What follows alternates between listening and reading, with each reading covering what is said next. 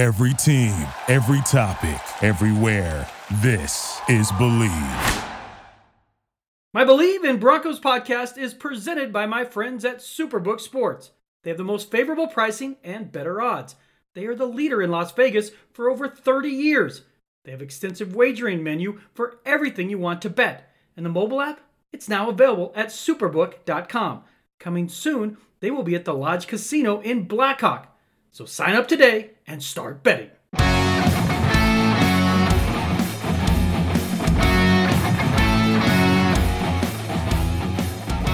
Welcome to the Bleav in Broncos podcast. I am your host, Troy Renck from Denver 7. Hope you're all having a wonderful day. Thanks again for all the support you've given this podcast through the first five weeks. Been overwhelmed by how many people are downloading, subscribing. And so tell your friends, tell your family, you know, keep checking it out if you're so inclined. I, I know I appreciate it.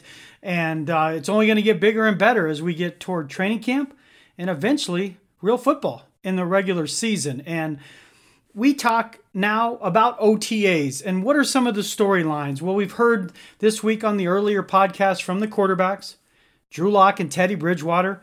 You know, in theory, they're having a competition right now, uh, but let's be honest, it's not really a competition probably until training camp. Though I would say, I would give one guy the starting nod, even if only slightly, at the end of OTAs because the idea of going 50 50 all the way through training camp, I just think sets the Broncos up for failure. I would identify someone as a slight leader going into training camp and make the other player beat them out. That's just me. Uh, and again, we heard from Von Miller earlier this week and how he is poised to rebound. And if you read my article currently on the denverchannel.com, you will see there's no reason at age 32 why he can't have an elite season. Many have done it. From Bruce Smith to Reggie White to Kevin Greene. Um, 33, 34, that's a different story. But even DeMarcus Ware at age 32 with the Broncos, very possible for Von to be double digit sacks, and they'll need it.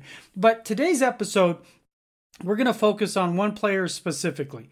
And we were able to speak with Noah Fant, the Broncos' promising tight end in the third year of his career, entering a huge season as he kind of attempts to cement his status as a cornerstone player for this franchise. And that's a difficult task, you know, given uh, the pressure on him and the pressure to produce and stay healthy. And now he is dealing with the added element and just the unbelievable, hard to re- reconcile element of his mother's, Kathy uh, Fant's unexpected passing earlier this month. And that's what I, I want to dive into.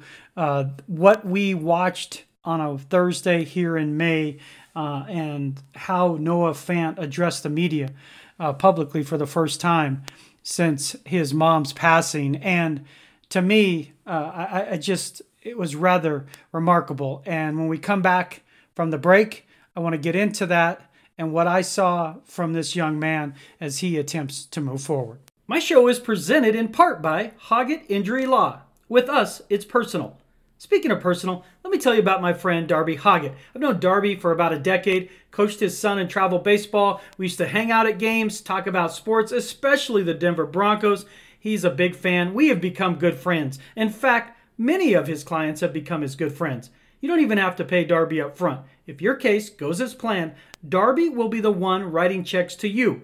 If you've been hurt in a car wreck or injured at work, give his team a call at 1 833 Hoggett. That's 1 833 H O G A T. Or find out more, visit their website at www.hoggettlaw.com. Welcome back to the Bleav in Broncos podcast. I am your host, Troy Renck. And as we went to break, I talked about what we heard and saw from Noah Fant today as he met the media for the first time since his mother's unexpected passing from an illness earlier this month. Noah Fant's mom was 53 years old. He was very close to his mom, Kathy. I met her on draft night when Noah was a first round draft choice a couple years ago. Very close with his family. According to the obituary, uh, Noah is one of seven children. Uh, I knew he had a big family. I didn't know it was seven children.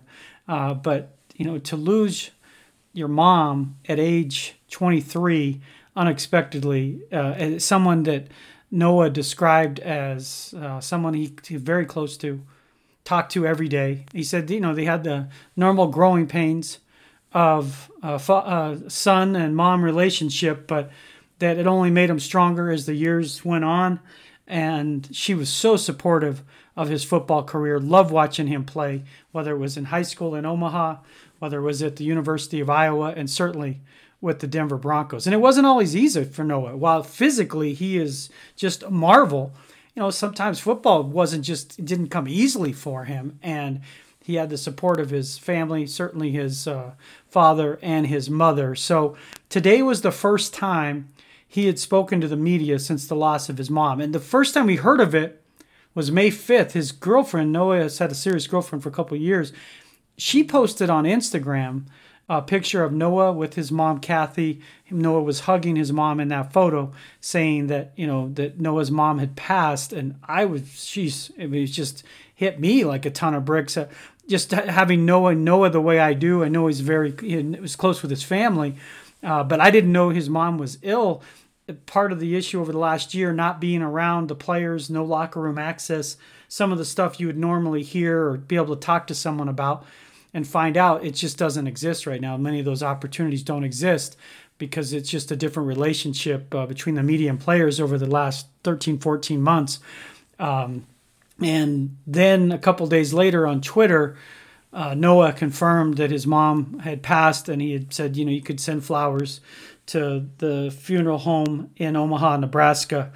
And, you know, again, I'm just thinking sitting here as a soon to be 51 year old, how hard it would be to deal, how hard it would be to deal with the loss of my own mother and how just he was dealing with it in a public setting at age 23, the loss of his mom. And one of the questions that was asked today was, you know, when Noah, when his mom, uh, they held the services for his mom, several players and several people from the Broncos attended. And you can see this, you know, the fuller version of the story on the denverchannel.com. But when Noah's mom passed, the, the Broncos vice president of player development, Ray Jackson, who was recently promoted and so well deserved and is so close to the players and does so much in terms of helping their transition to for players off the field. He helped as uh, Noah said, get people together. Um, but because of Ray Jackson kind of spearheading this, general manager George Paton, coach Vic Fangio, Jackson, of course, Von Miller, Drew Lock all attended uh, the ceremony for and service for Noah Fant's mom. And Noah was asked what that meant to see that type of Broncos presence there on what was a very, very difficult day. Yeah, no, I mean, man, it meant a lot. Um, wasn't expecting all of them to come. Actually, I, I was talking to Ray Jackson, the head of our player development, and uh, I knew that he was going to come. And he, you know, he got everybody together and was able to get everybody to come. And I, I mean, that meant a lot. Like I was just so happened to be walking outside for a second um, before the service started, and I saw all of them coming in, and it definitely, you know, it made me tear up and made me get, you know, pretty emotional because that, you know, that just shows like how much they care, how much they care about me, how much they care about my family. And it's not just all business, right? So, I mean, that meant a lot to me. And, uh, you know, I'm doing good though. I mean, it, just taking it a day at a time. And, um, you know, I know that she, my mom would want me to keep working and keep grinding. And she's always happy to see me on the field. So, um, definitely use that as motivation for sure. And you can see when you listen to that soundbite, excuse me, you can hear when you listen to that soundbite just the remarkable composure of this young man. You know, he, he admits that he was brought to tears by the Broncos' presence, but the way Noah is talking about it at his age, it's just the maturity showing, and we all grieve differently. But one of the difficult things when you're a professional athlete and you're a Broncos player in Colorado, there's really no higher profile position in the quarterback of the Broncos, but a Broncos player that is about as high as it gets in terms of notoriety in this state. Um, just because of the, it's been here the longest from 1960. The number of people from, if you go to the Colorado, all the way to, the, to Trinidad, up to uh, Fort Collins and beyond to the Wyoming border. I mean, there's just you can't find someone that doesn't know or talk Broncos. That's the nature of this, and so when you go through a you know a tough time, if something happens bad off the field, the scrutiny is intense. But to go through a difficult time like this and grieve, and to have to address the media, and Noah obviously was okay with this because during OTAs, voluntary OTAs, he would not have been required to speak with us. So not only does he agree to do it, but just shows remarkable po- poise and maturity in dealing with, with a situation again that is just so hard. And, and then not only is it hard, he's he's losing his mom, one of his biggest fans, if not his biggest fan, but he's losing someone he's talked to talks to every day. As someone who's a father and talks to my sons every day, um, I, I, mean, you just feel that like, man, I, I, can only imagine. And I and I grew up close with my own mother. Um, my wife's relationship with our two sons is very close. I mean, she's a sports fan. Uh, she's been as, as many of my, our kids' games as I have. And just to know that and have lived that with my own kids, because my oldest son is basically Noah's age. Uh, and I'm as you know close in age with Noah's mom. I so it, the story struck me in ways that it's like that could have been my wife or I passing, and how would my own kids deal with that? And I could only hope that a they would never have to, but b that they would have the courage and poise and maturity to deal with it the way Noah Fant did uh, to, today when we spoke with him. Because I just I can't say enough about how impressed I was and and how he was able uh, to address this and, and deal with this issue and say he's you know in a in a good place as good as can be uh, uh, considered you know it, it, good as can be all things considered and he's and he's moving forward and just so impressed by how how he has dealt with that. And that is the kind of the odd part of all this is you feel that presence for his team the support of his teammates and, and Von and Drew and just the teammates and knowing that now he has to go out and perform. And how do you channel that? And that's something um, I was able to ask Noah at the end of his press conference today is, you know, moving forward, what can this mean for him? And is there a way to turn what is an awful, awful situation into a? And that's something uh, we'll get to again. Um, as we talk about this today, but that's something we get into is how do you turn that into something positive? So when I had a chance to talk with Noah, uh, as one of the questions in his press conference, I asked him, can this be a, a defining moment in this way that he can look back to as something that turned a good career into a great career because he's so motivated to play for his mom and his family who you know he's saying his mom's looking down on him from heaven. And i asked noah specifically about that you know that this idea that you know there's this that fine that that push in the back that gets him to where i know he wants to be and frankly has the talent to be. And the only thing that's held him back in my opinion from being a top 15 top 5 tight end is injuries i mean i wouldn't i wouldn't say that necessarily um like you said, I, I ran into some problems, ran into some injuries, ran into some my rookie year. I was running growing pains, all that stuff. So, um, I mean, this is one of those things that wasn't expected, wasn't wasn't expecting it to happen, but definitely I use that as motivation. Because um, the way I look at it is like, you know, if I went off a cliff, right, you know, how would that make my mom feel? How would that make my dad feel? All those things, and you know, they would want me to keep playing. So uh, I'm not going to necessarily say that's going to push me up into that upper echelon, but that's always been the goal. Even before all this stuff happened with my mom, um, that was always a goal. Talking with my mom, my mom and my dad. Right? I want to get to top top five in the league. I want to be competing with Kelce and Kittle and Waller, all these guys. So um, that's always been the goal. That's always what I'm pushing for. And uh, the the ultimate goal is to be like the the best in the league. But I mean, you know, we gotta we gotta work to get there. So that's what I've been doing. So. So you, you can see from this that Noah's motivated, and, and he was motivated before. So let's be fair to this. But I know part of him, you know, and talking to teammates and certainly listening to Noah is he wants to do this for his mother because his mother loved watching him play football, and that's a way he can honor her. Honor her is to play football and do something he knew she loved, and and I think he can do it at a level that we haven't seen around here since you know briefly the Julius Thomas era, and, and Julius was different because he was really just a receiving tight end, but he did it very well for a short time. And obviously, you have a legacy of tight end with Hall of Famer Shannon Sharpe. But I, I think Noah Fant has a chance to be, you know, a six touchdown, seven touchdown tight end, thousand yard, and a Pro Bowler. I, I don't see any reason why he can't be a top five tight end moving forward. And the reason is because while the expectations for him have been enormous, they always are when you're first round pick.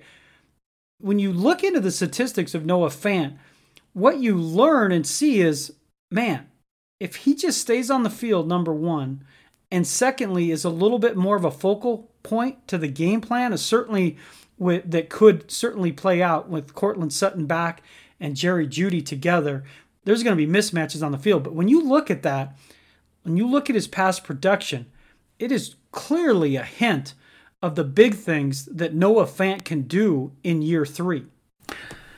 And it really the the truth lies in the stats. I mean, we just look at the stats for Noah Fant over his first two seasons. I mean, this guy again, it's different, and sometimes it's not apples to apples. But just just listen to these stats for a second. Uh, when it regarding Noah Fant, this is according to the Broncos, and, and I tracked down these stats from the Broncos. Through 31 career games, Fant had missed one with injury last week in uh, last year, week six. Fant has 192 receptions, 1,235 yards, and six touchdowns. His yardage and reception totals the, through his first two years rank the most by a tight end in franchise history through 31 games. Uh, so two two seasons, and that's ahead of Julius Thomas. Thomas, the difference again, I don't want to point out the difference here, but that's ahead of Julius Thomas, Riley Oben, Odoms, Tony Scheffler, uh, Jeb Putzier. I mean, Shannon Sharpe was none because he, once he got going, I mean, obviously Shannon was one of the greatest of all time, but his first two years he wasn't. Uh, he was kind of undersized growing into the position of tight end. But my point is with Fant, he's close. Like, he is really close. And he has a chance to be a Pro Bowler. When you look at Darren Waller, you look at Travis Kelce, you look at some of the top tens and top tight ends in the league. There's no reason, Fant, for me, there's no reason he can't be a 70 reception guy for 950 to 1100 yards and seven, eight touchdowns. And that is, therein lies the rub with me. And that's where Pat Shurmur, there's when we talk about the onus on the quarterbacks this year, whether that's Teddy Bridgewater, Drew Lock, or obviously if it's on Aaron Rodgers, the onus is different. That's just pressure to deliver a huge playoff run. But the onus is on Pat Shurmur to use Fant in a way that makes him more of a weapon in the red zone. Uh, that these underneath routes are now going to be open more with Jerry Jeudy and Courtland Sutton on the field. With Courtland Sutton in the game in the red zone, the radar will be going off for teams. He is going to be the guy they're trying to take away. That should open up routes for Noah Fant in the red zone, in the end zone. There's no reason Noah Fant can't double his career total, touchdown total from six to 12. And six with 900 yards could be a Pro Bowl season. Like that's the kind of talent he has. And when you look at receptions uh, in a season by a tight end, he's already had the the eighth most with 62. Obviously, Shannon Sharpe has the top four of the top seven of the top eight is Shannon Sharpe. Julius Thomas slipped in there in 2013 with 65, but Shannon in 94 had 87, uh, four touchdowns, and then Shannon 81, 90, 995, and nine touchdowns. Like that's the kind of season, and that was Shannon in 93. That's the kind of season I, I could see out of envision out of Fant is 70 receptions, 900 yards, six to seven touchdowns.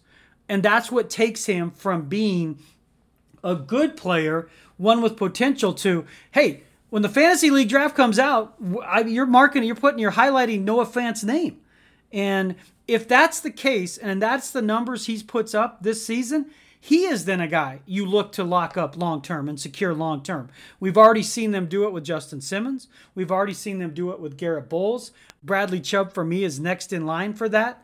Um, and then the next guy in that conversation could easily be Noah Fant as you try to build this core of players, one of the things they did with the Vikings under George Paton is I think it was a, for first or second in second contracts for rookie draft picks.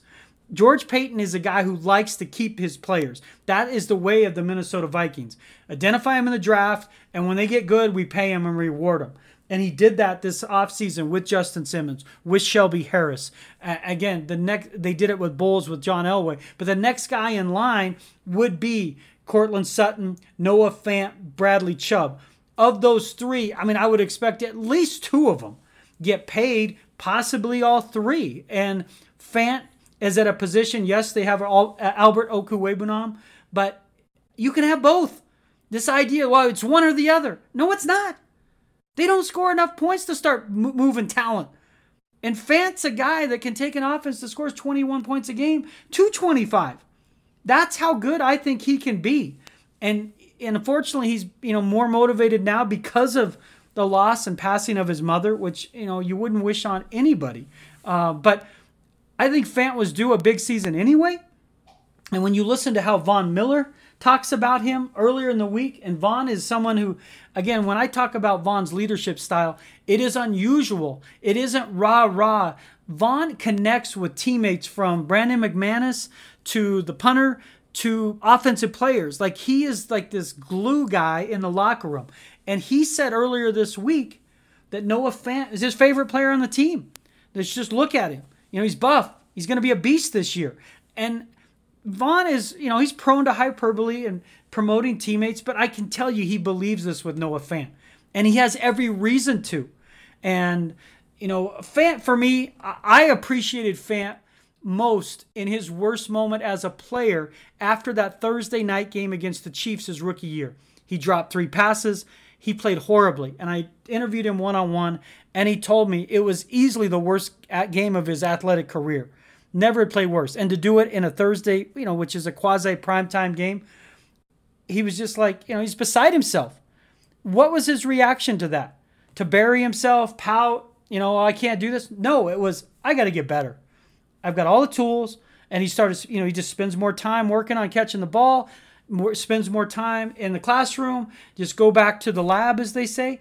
And he just got better and he finished his rookie season with the most catches and yards by a first year first year tight end in team history. Was it everything he expected? No, but 40 catches, 562 yards, and three scores.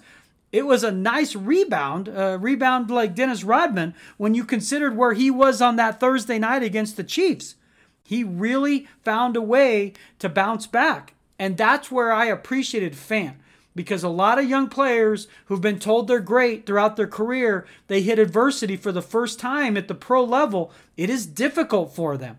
They're not used to failing. That's the reason they're in this 5 percentile of the greatest football players in the world. That's why they're in the NFL. And a lot of them haven't been punched in the face and told they're terrible and booed. And he was all those things happened to him. And all he did was get better. And last year he was on the cusp of you know breaking out, and he dealt with an ankle injury that clearly slowed him, forced him to eventually miss a game. But my belief is, if Fant is healthy, he will post a 70 catch season with around 900 yards and six scores, and will be in the conversation for the Pro Bowl. And you will see him as this is a guy we can build around. And that's whether it's Teddy Bridgewater quarterback, Drew Lock, or Aaron Rodgers. If Aaron Rodgers is the quarterback, the idea of Fant getting 10 touchdowns is on the table. If you look at how Aaron Rodgers has used his tight ends in the offense for the Packers. But Fant now has this extra layer of motivation with the passing of his mother. And even before that, I thought he was going to have a big year, but he's always been for me uh, a guy I liked from afar. When I talked to Shannon Sharpe about Fant the night of the draft, he loved the draft pick. He's always believed in Fant for these first few years as someone that physically possesses the skills. And I believe this is going to be the season. We all see it come together for Noah Fant. And when I saw how he handled adversity after that horrible night against the Chiefs, I just I had an you know just an immense amount of respect for him, and to see the way he's handling the loss of his mom today, the remarkable composure, the maturity, He's an easy guy to root for. You know, the you root in journalism, you root for stories, not the teams. No offense, a good story, and he became a better story throughout these last couple years. And you know, because of everything he's going through, you know, I'd love to see him rewarded because the way he is approaching this and put his head down and said, I'm going to honor my mom. I'm going to honor my family. I'm just going to go do it. I'm going to play well. I think he was anyway, but he's clearly got uh, his eyes on it even more, even more focused on it. So I think you are going to see Noah Fant have a huge year. Whether that ultimately translates for this team, I don't know, but I think personally, regardless if they're a 9 and 8, 10 and 7 team, Noah Fant's going to look up at the end of this year if he's healthy and he's going to be in that Pro Bowl conversation and is in the conversation as someone the Broncos need to build around with a long-term contract. So, hope you enjoyed the show today. Uh, again, a little different as we use sound from Noah Fant. Um, in talking again about the passing of his mother and his upcoming season. I want to thank my sponsors as always. Superbook Sports, they're the best. Uh, again, they're gonna ha- they have uh, uh, they're gonna have a building up in um, Blackhawk, and you're gonna be able to go there. And so I look forward to there'll be even more of a concrete connection to Colorado. So I'm looking forward to that. Thanks again to Hoggett Injury Law and my friend Darby Hoggett for their sponsorship, and thanks to my my son uh, Dagan for producing the episode. As always, hope you all enjoy it. Uh, again, we do this podcast, and I do this podcast specifically for you. Happiness that begins with me. So go out there and have a great day.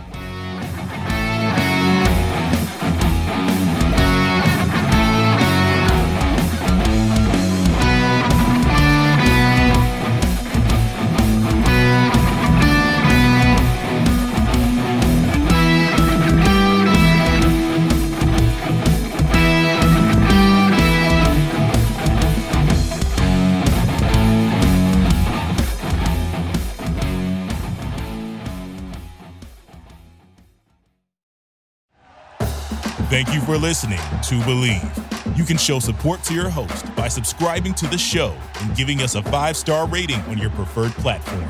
Check us out at Bleav.com and search for B L E A V on YouTube.